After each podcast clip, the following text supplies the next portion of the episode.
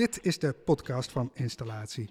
In deze serie gaan we op zoek naar ondernemers die hun nek uit durven te steken en buiten de gebaande paden treden. En vandaag hebben we het over de toekomst van het stedelijke dak.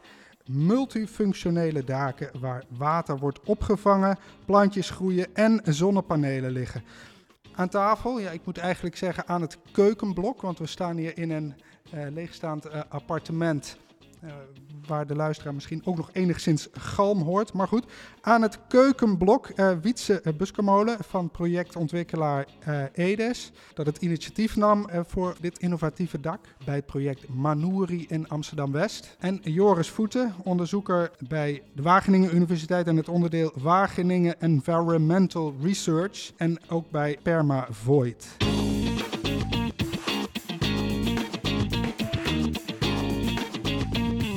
Joris, vertel. We zitten hier in een appartementencomplex en uh, er zit dus een groen-blauw dak. Kan jij vertellen hoe dat technisch in elkaar steekt? Nou, als we helemaal teruggaan naar de basis van het ontwerpidee van dit uh, appartementencomplex met twee woontorens en een grote parkeerkelder uh, op maaiveld, dan zie je eigenlijk dat alles wat horizontaal is, alle platte vlakken zijn vergroend. Dus daar groeien planten en bloemen en daar kunnen insecten vertoeven. Ja. Maar dat zijn geen gewone groene structuren, dat zijn blauw-groene beplantingen. En dat wil mm-hmm. eigenlijk zeggen dat er onder de aarde waarin de planten wortelen, waterretentiekratten liggen, waarin regenwater wordt opgeslagen. We zien dat zomers steeds droger worden ja. en dat die planten dat water dus wat ze bewaard hebben kunnen gebruiken middels capillaire irrigatie. Uh, dus dat is de basis van alle balkons en de daken waar we buiten naar kijken. Ja. Wat dit gebouw uniek maakt, is dat we in die blauw-groene structuren op de daken zonnepanelen hebben geïntegreerd. Met als gedachtegoed, waar we nu ook onderzoek naar doen, is het feit dat door de verdampende werking van die beplanting ja. creëren ze een verkoelend effect, waardoor mogelijkerwijs de zonnepanelen meer elektriciteit produceren. Daar wil ik straks nog wel meer over weten. Maar eerst, uh, jij noemde een uh, term capillaire uh, techniek. Wat moet ik me daarbij voorstellen? Normaal gesproken, als je het hebt over irrigatie, dan denken mensen aan druppelleidingen, slangen, kleppen en pompen en watertanks in een gebouw om water te bewaren en terug naar de plant te pompen. Mm -hmm. Met capillaire irrigatie doelen we op het feit dat er in die 85 mm hoge waterbergende kratjes onder de aarde vezelcilinders zitten, steenwolvezels, die op een natuurlijke wijze via capillaire opstijging het water dat in voorraad staat in de kratjes terugbrengen naar de aarde waarin de planten wortelen. Ja. Dus zonder gebruik van energie of kleppen of techniek kunnen we planten irrigeren op een 100% natuurlijke manier. Aha. Wietse, uh, kan jij iets vertellen over de bouw? Wanneer is het begonnen? Wanneer is het afgerond? De bouw is uh, begonnen in 2019 ja. en uh, uiteindelijk in het najaar van 2021 opgeleverd okay. aan de bewoners. Ja, en al die tijd is het plan geweest om hier groenblauwe daken te bouwen?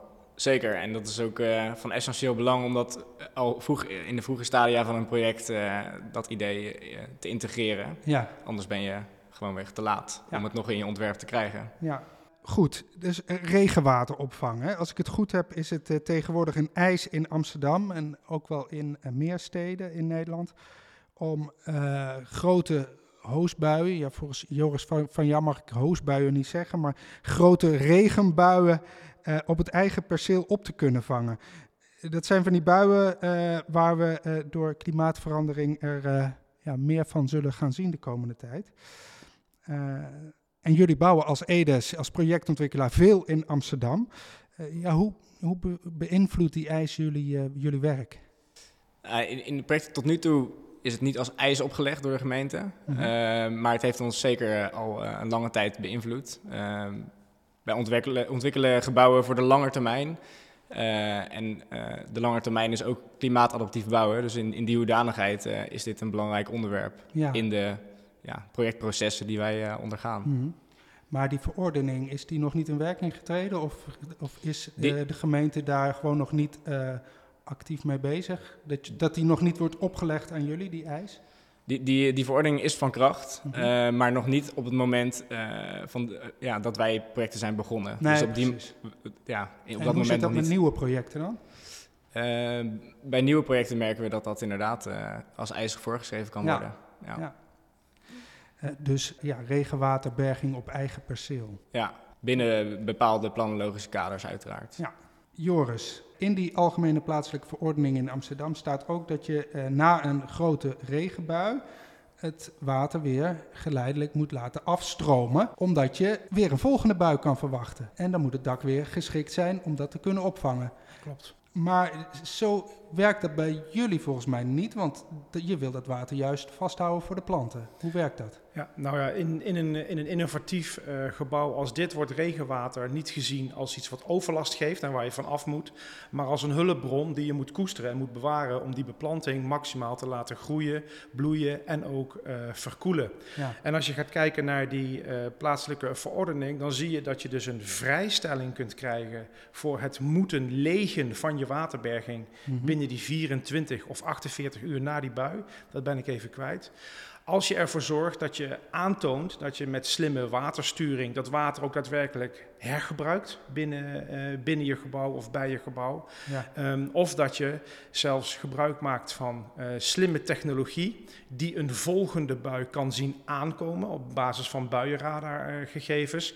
En dus van tevoren berekent van over zoveel uur verwacht ik zoveel millimeter regen op deze plek. Dan moet ik die bergingscapaciteit in mijn systeem vrij hebben. Ja. En zo'n systeem zal dus voordat het gaat regenen al een bepaalde hoeveelheid water uit het systeem laten weglopen naar het riool. Ja. Wat dan nog leeg en rustig is, zodat de hele bui die later valt opgevangen kan worden. Okay. En, en hoe, hoe zit dat technisch in elkaar? Zeg maar, hoe, hoe is, is, is, daar een bepaalde techniek voor uh, beschikbaar? Ik bedoel, dan bedoel ik niet de software, maar gewoon het installatietechnisch. Ja, dit soort uh, uh, zeg maar preemptive waterbergende systemen bestaan altijd uit zo'n waterbergende drainagelaag van 85 of 150 mm hoogte, mm. afhankelijk van hoeveel water je wil bergen. En dan kun je of met een gestuurde klep, eigenlijk een soort sluis richting de regenpijp gebruik maken om water tot een bepaald niveau weg te laten lopen. Of je maakt gebruik van uh, pomptechniek die water uit de waterbergende laag wegpompt naar een volgende fase in het systeem. Ja. De reden om een pomp te gebruiken, anders dan alleen de klep, is dat op het verpompte water kun je een flowmeter plaatsen. Dus dan kun je ook meten hoeveel water je daadwerkelijk verpompt hebt. Ja. En dat is met een sluis wat moeilijker. Ja. Waar is hiervoor gekozen? Bij Manuri? Bij Manuri is ervoor gekozen om uh, met uh, pompen uh, te werken. Om van de ene dakniveau naar het andere dakniveau te komen. Dat hebben we in het ene gebouw gedaan. En in het andere gebouw hebben we ervoor gekozen om vooral heel veel van natuurlijke overlopen en zwaartekracht gebruik te maken. Omdat we die twee functies met elkaar wilden vergelijken. Ja, Wietse, we staan hier eigenlijk in dat appartement op de zesde verdieping. En we kijken zo rechtuit over het, het groene dak. Klopt. En de meeste mensen kennen groene daken, dat kennen ze van een sedumdaak, hè, de vetplantjes. Maar dit zijn een heel ander soort planten. Dit is wilderig, zeg maar, groen. Vertel, hoe zit dat? Ja, dat is uh, een wezenlijk verschil inderdaad. Ja, en dat zit hem natuurlijk ook in de manier hoe het dak is opgebouwd. Uh, inderdaad, normaal heb je een sedumdak, dat is eigenlijk een dunne daklaag. Vaak niet gelegen op een waterretentielaag. Mm -hmm. En hoe we het hier hebben opgebouwd is uh, ja, een, een, een een waterretentielaag met daarbovenop een dik uh, laag uh, sedum. Uh, en ja, die, die combinatie zorgt ervoor dat er dus constante watertoevoer is en een rijke voedingsbodem voor de beplanting. Ja. En daardoor zie je ook ja, veel meer soortendiversiteit en ook veel wilderige beplanting. Ja. En wat we hebben gedaan na de aanleg van ja. dit daksysteem, is dat we de sedum doorgezaaid hebben met een Nederlands mengsel van, van bloemen en kruiden.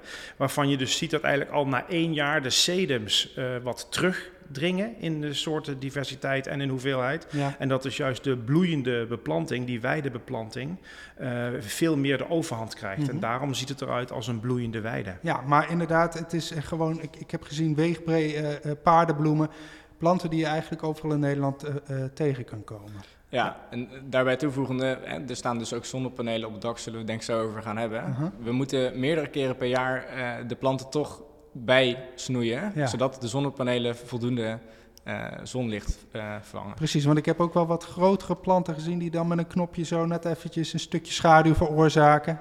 Ja, um, ja het is nu uh, net mei, de afgelopen weken heeft het een enorme spurt gemaakt weer. Ja, ja. Want we zien dat de, de planten en de zadenmengsels die gekozen zijn om hierin te zaaien, die zijn specifiek gekozen op een hoogte die tot net aan de, de voet van de panelen zou komen Ja. en daar niet bovenuit zou Ja. groeien. Maar ja, de natuur is weer barstig. Er zijn hier vogels, er waaien hier allerlei zaden naar binnen. Ja, dus er groeit hier inmiddels van alles en een veel breder palet aan, aan planten eh, dan dat we in den beginnen gezaaid Ja, hebben. ja, welke plant is er bijgekomen die jullie niet eh, gedacht hadden? Ja, dat zullen we echt aan een ecoloog moeten vragen, want die analyse heb ik zelf nog niet gemaakt. Oké. Ehm, maar Wietse, wat is de functie van, van, van deze planten? Ehm, nou, het, het heeft denk ik meerdere functies. Ehm, ik denk dat eh één belangrijke functie is, eh, en dat heeft te maken met het hele concept, eh, waar Joris al een beetje op toelicht, dat het de zonnepanelen koelt. Ja, Eh, en eh, als je zonnepanelen koelt, dan hebben ze eh, de mogelijkheid om meer rendement op te wekken. Ehm, daarnaast heeft groen eh, tal van voordelen. Ehm, het, het, eh, het werkt natuurlijk eh, ook als een koelende werking tegen de stad, tegen het eh, Urban Heat Island effect. ja, Ehm, het zorgt voor meer biodiversiteit. Voor de mensen is het heel prettig om in Ja, groen en ja, je neemt de woorden uit mijn mond. Ja. En, maar dus ook Nederlandse planten. Dat is, dat is dus van belang. Eh, wa- waarom? Nou, je ziet dat op eh, een hoop eh, daken in Nederland, groendaken, ook exoten eh, worden gebruikt. En als je gaat kijken naar de pure intentie van dit gebouw, hè, natuurinclusiviteit, zoals het tegenwoordig heet, is het gewoon steeds belangrijker om plantensoorten te kiezen die horen bij het gebied waar je ze plant. Zodat ook de insecten en de vogels en de andere dieren die er ook een onderdeel van kunnen maken, daar een plek vinden om te fourageren, om te nestelen of om te verblijven. Dus Ja. je, je probeert niet alleen een mooie daktuin te maken, zoals hier op Maaiveld is gedaan op de parkeerkelder, maar je probeert ook een aansluiting te vinden met de natuur rondom dit gebouw in de gebieden net buiten Amsterdam. Het zou natuurlijk wel mooi zijn als de bewoners hier ook op konden lopen. Maar volgens mij, ik heb vooral wel een aantal hekjes gezien. Het is niet de bedoeling dat je daar gaat rondstruinen, toch? Nee, op de hoge daken moet je sowieso natuurlijk voor de veiligheid eh, goed uitkijken dat mensen het niet buiten het hek- hekwerk komen. Ehm, nou, zodoende dat je eh, op het dakterras achter je ziet eh, dat het omgeven is met hekken. Ehm, en inderdaad, op de lage daken is eh, ja, gekozen voor echt een wilderige tuin. Ehm, dus daar is het beter dat mensen daar niet doorheen gaan lopen. Ja, ook misschien ja, die zonnepanelen, daar moet je natuurlijk ook een beetje voorzichtig mee zijn. Ja, exact. Dus dat, dat is ook voor de hoge daken waar de zonnepanelen liggen, is dat een belangrijke keuze geweest. Hè? Je wilde het, het, oppervlakte zonnepanelen maximaliseren. Ja, dat betekent ook dat je wat moet inleveren voor de ruimte voor mensen die daarop kunnen. Ja, oké. Ehm, Joris, de afgelopen jaren hebben we behoorlijk wat echt droge zomers gehad. Eh, nou, zo'n dak, er zit, ligt misschien een, eh, een, eh, je kan misschien een, een hoogte van 8 centimeter water krijgen. Maar ook dat zal vrij snel op zijn, zeker met dit soort planten natuurlijk. Ehm, wat, eh, hoe, hoe, hoe gaan jullie dat oplossen? Nou, de, het idee dat je dus regenwater bergt voor latere irrigatie, dat werkt heel goed. Daarmee hou je regenwater uit het riool en dan voorkom je overbelasting van het riool. Maar inderdaad, ook die hoeveelheid water die in die retentielaag vastgehouden wordt, zal opraken bij die lange droge Mhm. zomers. Dat leerden we uit het project Project Smart Roof 2.0, wat aan dit gebouw vooraf ging, ook in Amsterdam. Daarom hebben we in dit gebouw een stap extra gemaakt door het douchewater uit de appartementen, het doucheafvalwater en ook alleen het doucheafvalwater, te verzamelen in tanks in de kelder en het vandaar eh, te zuiveren en naar het hoogste dak te verpompen Ja. bij aanhoudende droogte, zodat het gezuiverde douchewater gebruikt kan worden als irrigatiewater. Dus dit gebouw houdt niet alleen regenwater uit het riool, Mhm. maar weet ook nog eens een keer het douchewater te hergebruiken voor plantirrigatie. Waarmee de bewoners eigenlijk een liter water die ze inkopen, niet één keer, maar drie keer gebruiken. Nou, Eerst kunnen ze erin douchen, dan kunnen de planten ervan groeien.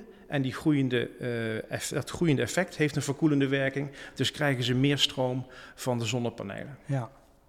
En daaraan toevoegende, we hebben natuurlijk uh, het, gebouw opgeleverd in het najaar van 2021. En de zomer van 2022 was bijzonder warm. Mhm. Maar toch hebben de planten uitstekend gegroeid. En dat is uh, ja, toch wel een enorm mooi effect van het hele project. Niet, die zijn niet drooggevallen. Die zijn niet drooggevallen, nee. nee en, die, en die zijn juist enorm gegroeid. Mm -hmm. Want uh, er moet een berekening aan ten grondslag liggen. Um, Stel, het, het, het uh, regent uh, drie maanden niet. Het is niet ondenkbaar. Um, blijft er dan, is, komt er dan door het douchen voldoende water beschikbaar voor die planten? Ja, het is zelfs zo dat mensen over het algemeen meer douchen als het warm is. Dus dat is een voordeel wat daarbij komt mm -hmm. kijken. Uh, maar uiteraard zijn de, is het systeem uh, erop aangepast dat er voldoende douchewater wordt opgevangen per dag en ja. opgeslagen in de tanks, in de kelder, uh, om de planten van voldoende water te voorzien. Mm -hmm. En wat we nog con constant kunnen aanpassen in het systeem is ja, de waardes wat, wat er omhoog wordt gepompt. En op die manier blij, zijn we blijvend aan het ja, kalibreren, als ik het, dat woord mag gebruiken. Um, ja, om het systeem zo optimaal mogelijk te maken in allerlei omstandigheden. Ja. Maar Joris, jij uh, zegt uh, heel bewust waarschijnlijk douchewater. Want we kennen ook uh, grijswatersystemen waarbij het water bijvoorbeeld van de wasmachines wordt opgevangen. Maar dat wordt niet gebruikt bij jullie. Nee, in dit gebouw wordt dat specifiek niet gebruikt, omdat zeker de zeer waterzuinige wasmachines in het afvalwater een vrij hoge zeeplading hebben. Mhm. En uh, zeep laat zich in, uh, in, in, systemen die we hier gebruiken, in het ene gebouw een, een bioreactor membraanfilter en in het andere gebouw een specifiek helofietenfilter op het dak, niet makkelijk reinigen. Mhm. um, we gebruiken ook het water van de, van de gootstenen bijvoorbeeld niet om te recyclen, want ja, het zijn appartementen waar huurders wonen. En huurders tekenen hier netjes een huurcontract waarin ze zeggen dat ze zorgvuldig zullen zijn met water en geen rommel door de gootsteen gooien. Maar de kans dat er verkeerde spullen door het doucheputje gaan is relatief klein. En daarbij is het doucheafvalwater uh, een van de grootste bronnen, relatief schoon afvalwater, mhm. uit een appartement. Dus we hebben het ons geprobeerd niet te moeilijk te maken door ons te richten op dat uh, doucheafvalwater. Ja. Dus vanuit de douche gaat er een rechtstreekse leiding naar de kelders. En daar, want uh, Joris, jij zei er zijn twee systemen, een filter en een bioreactor. Correct. En die, en, want het zijn twee woontorens en elke woontoren heeft een eigen filtersysteem. Ja, we wilden, omdat dit ook een, eh, een, eh, een, een TKI, een topsectoren voor kennis en innovatie onderzoeksproject uh, is, wilden we zoveel mogelijk leren van deze unieke kans. Hè. Twee identieke woontorens die naast elkaar staan op dezelfde plek uh, in Amsterdam. Um, daar kun je full-scale vergelijkend onderzoek doen. Mm -hmm. Dus de ene toren is uh, uitgerust met een, een bioreactor, een membraanfiltratiesysteem in de kelder. Um, daar wordt het water op, ja, op een, eh, een, redelijk technische wijze klaargemaakt voor irrigatiedoeleinden. En van daaruit gaat het vanuit de membraanfiltratie naar het dak. Mm -hmm. uh, op het moment dat het nodig is. Uh, de andere woontoren, daar hebben we een meer natuur-inclusieve uh, en een meer een nature-based solution gekozen door een helofietenfilter op het dak van de zevende etage te plaatsen. Nou, jullie kennen dat wel, dat zijn die, uh, die, die, normaal met moerasplanten en, en riet beplante filters. Maar ja, dat krijg je natuurlijk niet op een dak. Dus voor dit systeem is gebruik gemaakt van uh, het constructed wet roof principe. Dat is een helofietenfilter op een dak, maar dan met een relatief dunne substraatlaag. Dat is uh, ontwikkeld door, uh, door Ecofit uit Brabant. Mm -hmm. En in dat gebouw hebben we dus een waterverzamel, dus noem het een voorbehandeltank in de kelder staan. Daar worden de zwevende delen en de zwaardere delen die bezinken gescheiden van het binnenkomende douchewater. Dan stroomt het door via een overloop naar de pomptank. En die pomptank die brengt het op commando van het waterbeheersysteem naar het helofietenfilter op het, op het zevende dak. Van waar het dus van het hoogste dak naar het dak van de vijfde etage langs alle balkons naar de daktuin op Maaiveld uh, kan uh, cascaderen. Ja. En tenslotte, vindt het ook zijn weg natuurlijk dan naar het hemelwaterriool in, in de straat. Nou is het zo dat daar is toch altijd wel veel om te doen. Van mag je douchewater op het hemelwater afvoeren uh, zetten? Dat is hier uh, dus wel toegestaan? Daar hebben we dus in dit geval, uh, ook omdat Waternet meekijkt in dit project, mm -hmm. hebben we daar dus een, een ontheffing voor gekregen, toestemming mm -hmm. voor gekregen. Omdat er verwachting is dat de waterbehandelkwaliteit van zowel de bioreactor membraanfilter als het hele fietenfilter dusdanig goed is. Mm -hmm. en, uh, en dat meten we dus ook met intervallen van enkele maanden. Ja, ik kan echt uh, met heel veel uh, blijdschap zeggen dat de waterkwaliteitsmetingen echt heel positief uitvallen. Okay. Dat zelfs het hele fietenfilter ook veel beter functioneert dan dat we in eerste instantie hadden gehoopt mm -hmm. en nodig hadden of voor de werking om goedgekeurd te worden. Ja, betekent dat dit, want het is een tamelijk essentieel element, denk ik. Hè? Want het water moet op een gegeven moment weg kunnen. Als dat niet kan, dan uh, houdt dat natuurlijk ook een beetje ja, op, zeg maar. Ja, dat klopt zeker. Ja. Het is daarom ook dat we in de watersturing, in het waterbeheer, geen water naar de daak aan het pompen zijn uit, die, uh, uit de douchewaterreservoirs mm -hmm. als het niet nodig is. Nee. We zitten nu in uh, mei 2023 en tot eergisteren heeft het aan één stuk door geregend. Mm -hmm. Dus ja, dan blijft al het douchewater gewoon douchewater. Dat stroomt over naar het normale vuilwaterriool. Oh ja, dus ja. zolang als we alle beplantingen leven kunnen houden met regenwater, mm -hmm. doen we dat puur met regenwater. Ja, en hoe groot is die buffer trouwens, die buffertank van dat, van dat douchewater? Um, ik geloof dat er in iedere kelder een voorbehandeld tank staat van 3 kuub en een pomptank van 1,5 kuub. Oké. Okay. Klopt. Ja, en um, wat natuurlijk ook interessant is, is dat je het, het, water cascadeert naar beneden, zoals we dat dan noemen. Dus het, het, wordt op het hoogste dak gepompt. En voordat het daadwerkelijk, als, het, als er te veel water is, in het riool terechtkomt, dan heeft het een heel tracé vanaf het hoogste dak naar het ene hoogste dak, langs alle balkons, ja. langs het laagst, laagste dak, heeft het he, dat hele traject al afgelegd. Uh, afgelegd. Dus dat is een behoorlijk oppervlakte aan je helofyten. Um, maar in, die, in dat in die het andere... hele is alleen het hoogste dak. Oh, dat is alleen het maar daar, daar, het is wel een heel tracé oh, ja, blauw groen dak, totdat het daadwerkelijk uh, ja. ooit misschien een keer in het riool ja. terechtkomt. En, en dat met dat, die bioreactor, uh, dat... Uh, zijn die kwaliteiten nog verschillend van dat water? Hebben jullie dat kunnen meten? Is, is dat, zijn die allebei even goed? Of?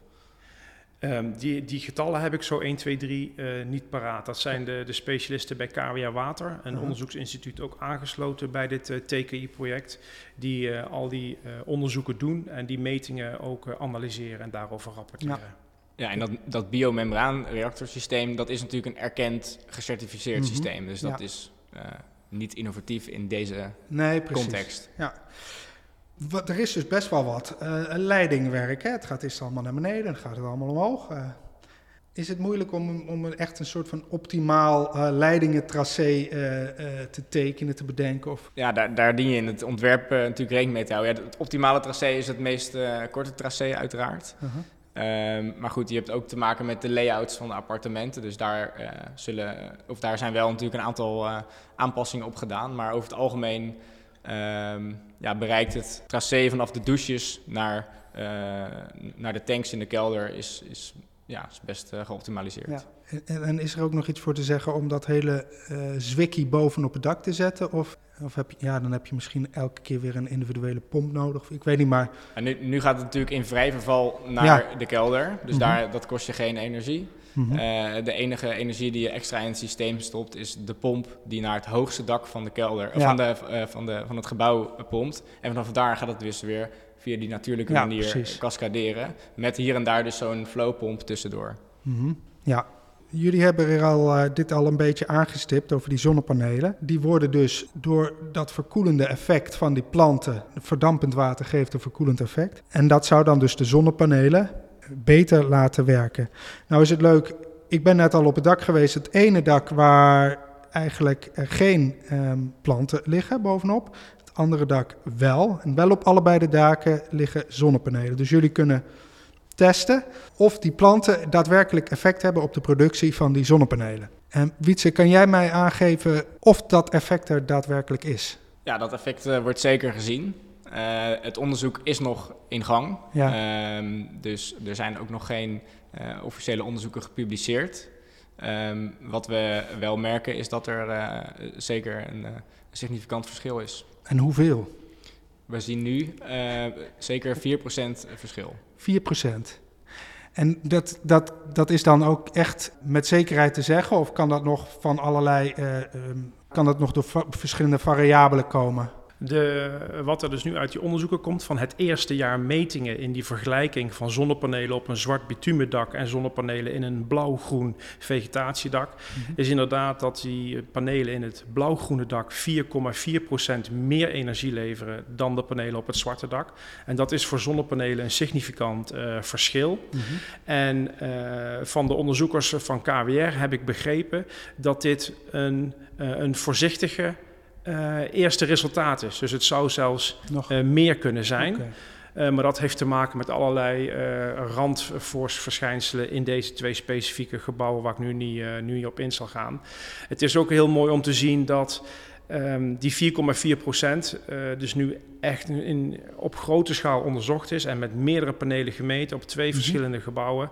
En, maar dat het wel in lijn ligt met de verwachtingen die andere onderzoeken die vaak veel kleinschaliger zijn, maar die wel in de literatuur terug te vinden zijn. Want dat varieert tussen de 2 en de 6 procent voor het Nederlandse klimaat. Dus met die 4,4 procent als een voorzichtige eerste resultaat mm -hmm. uh, scoren we heel goed. Ja, dat is mooi. Maar Wietse, uh, er moeten natuurlijk planten en zonnepanelen op het dak uh, liggen. Dus je kan niet, zoals misschien in situaties waar geen planten liggen, het dak helemaal vol leggen met zonnepanelen. Nee, is dat, dus is dat dan een beetje, zeg maar, een, ja, een soort van. Kan je dat dan tegen elkaar wegstrepen of zo, die 4,4% en de iets mindere zonnepanelen? Nou, we hebben hier in het ontwerp natuurlijk uh, een belangrijke overweging in moeten maken. Um, de, daken, uh, de zonnepanelen op de daken zijn zuid georiënteerd.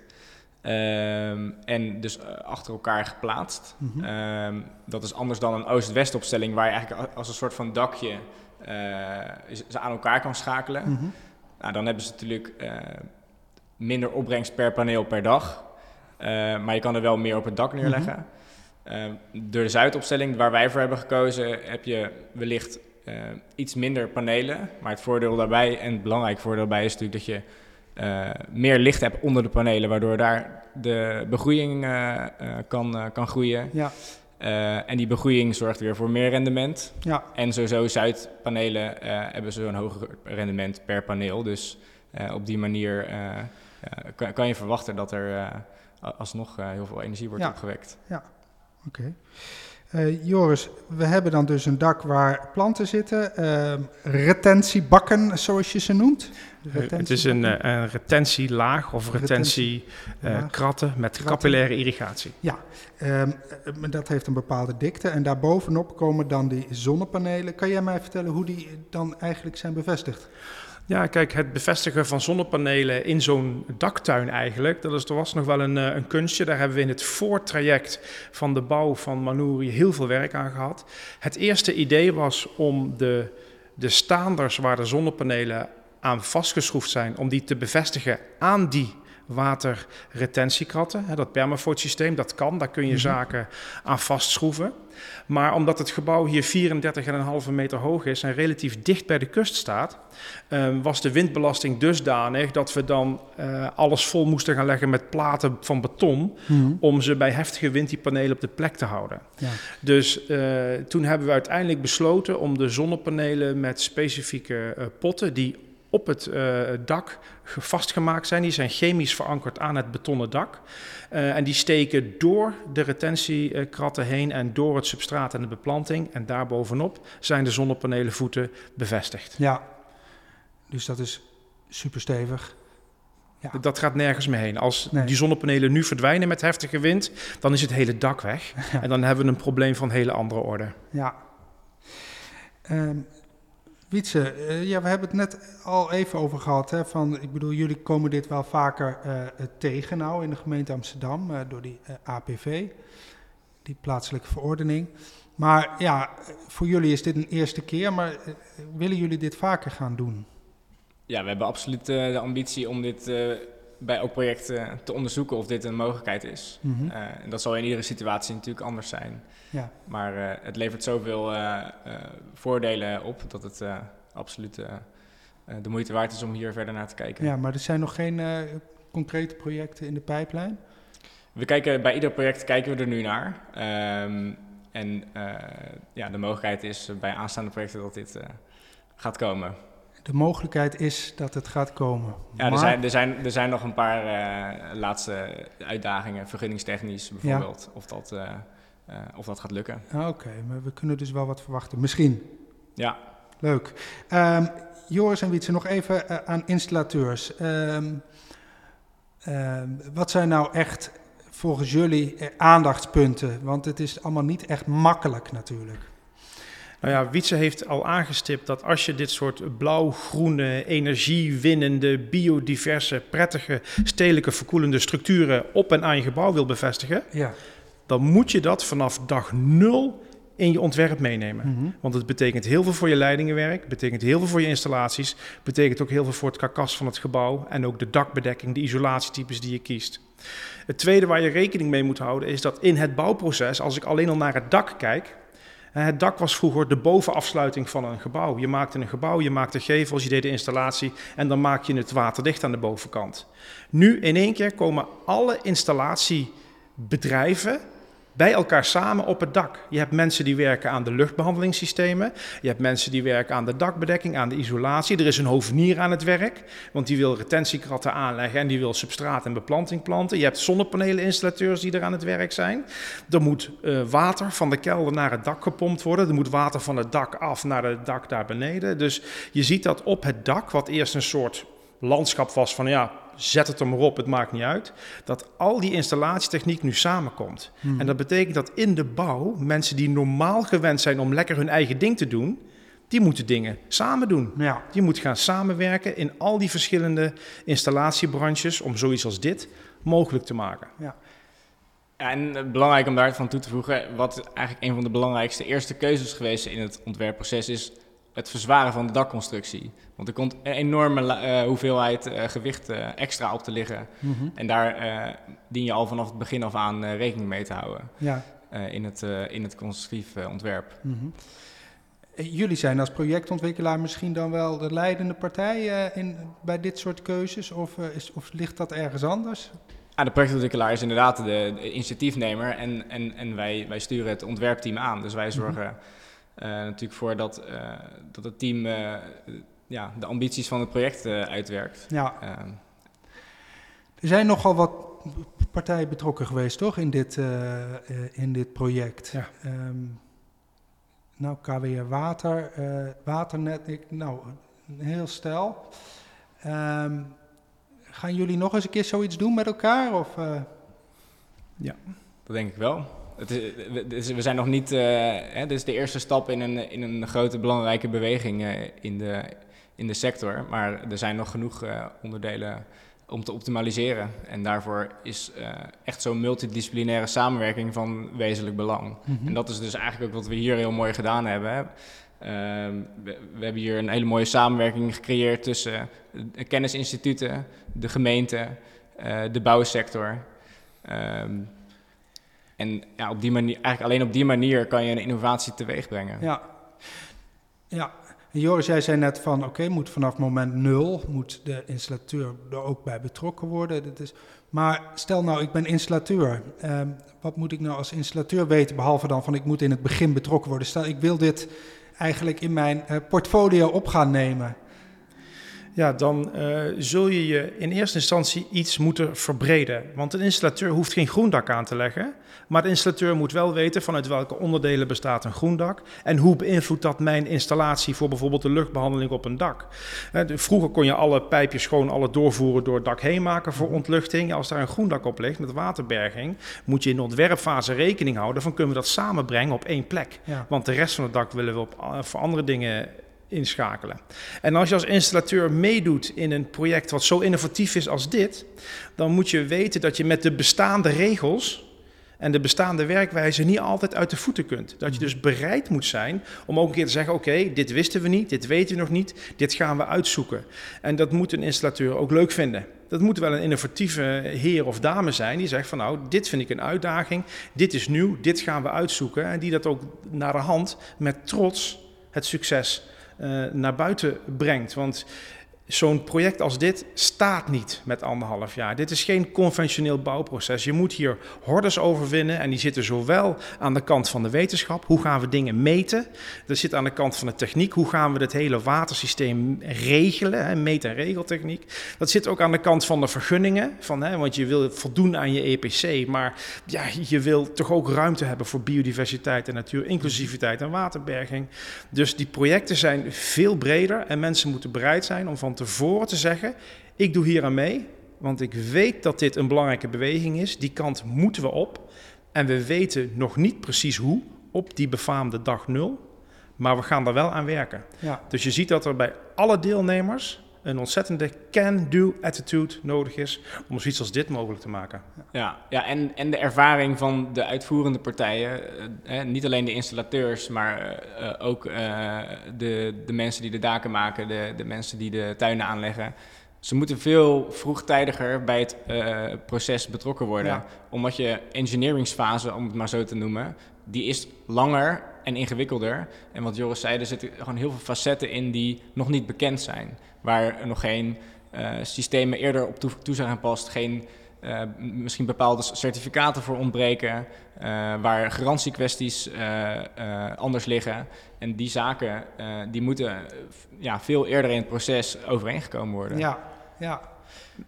Dus in het begin zijn er nog wat hobbels, maar je kan er straks ook mooi boven het Nou, maaiveld mee uitsteken. Ik denk, uh, dit is uh, het perfecte uh, voorbeeld hiervoor. We, we, hebben nu laten zien aan de sector dat het kan. Ja. En dat is doordat we zo'n proces zijn ondergaan. Mm -hmm. dus laat dit een voorbeeld zijn voor, voor, voor veel mensen. begin eraan. Zorg dat je de juiste ambities hebt. En ja, sta open voor de vernieuwing. Ja, het is... Je vroeg net van, zou je dit weer doen? Ja, ik zou dat absoluut weer doen. Hè. Wietse beschreef het al, die triple helix, waarin dus uh, het bedrijfsleven, uh, de stakeholders, uh, de gemeente, de lokale overheden, maar ook de wereld van de wetenschap samenwerken. In die, in die helix krijg je zo'n project van idee naar uitvoering. Want je hebt al die mensen nodig om de hobbels die je tegenkomt te vereffenen Ja. in zo'n proces. En omdat je dat samen doet, uh, kom je tot het punt waar we dan bijvoorbeeld een paar weken geleden voor dit gebouw en dit dak de dak van het jaarprijs 2022 hebben gewonnen. Waar we allemaal heel trots op zijn. Ja, absoluut. Die was me nog, uh, die had ik nog niet voorbij zien komen. Gefeliciteerd. Dankjewel. Uh, Wietse Buskemolen en Joris Voeten, bedankt. Graag Graag gedaan. Bedankt voor het luisteren naar deze podcastaflevering. Om alle afleveringen te luisteren kan je je abonneren op het podcastkanaal van installatie.nl. En dat is te vinden in de grote podcast apps zoals TuneIn, Spotify en Apple Podcasts. Tot horens, doei.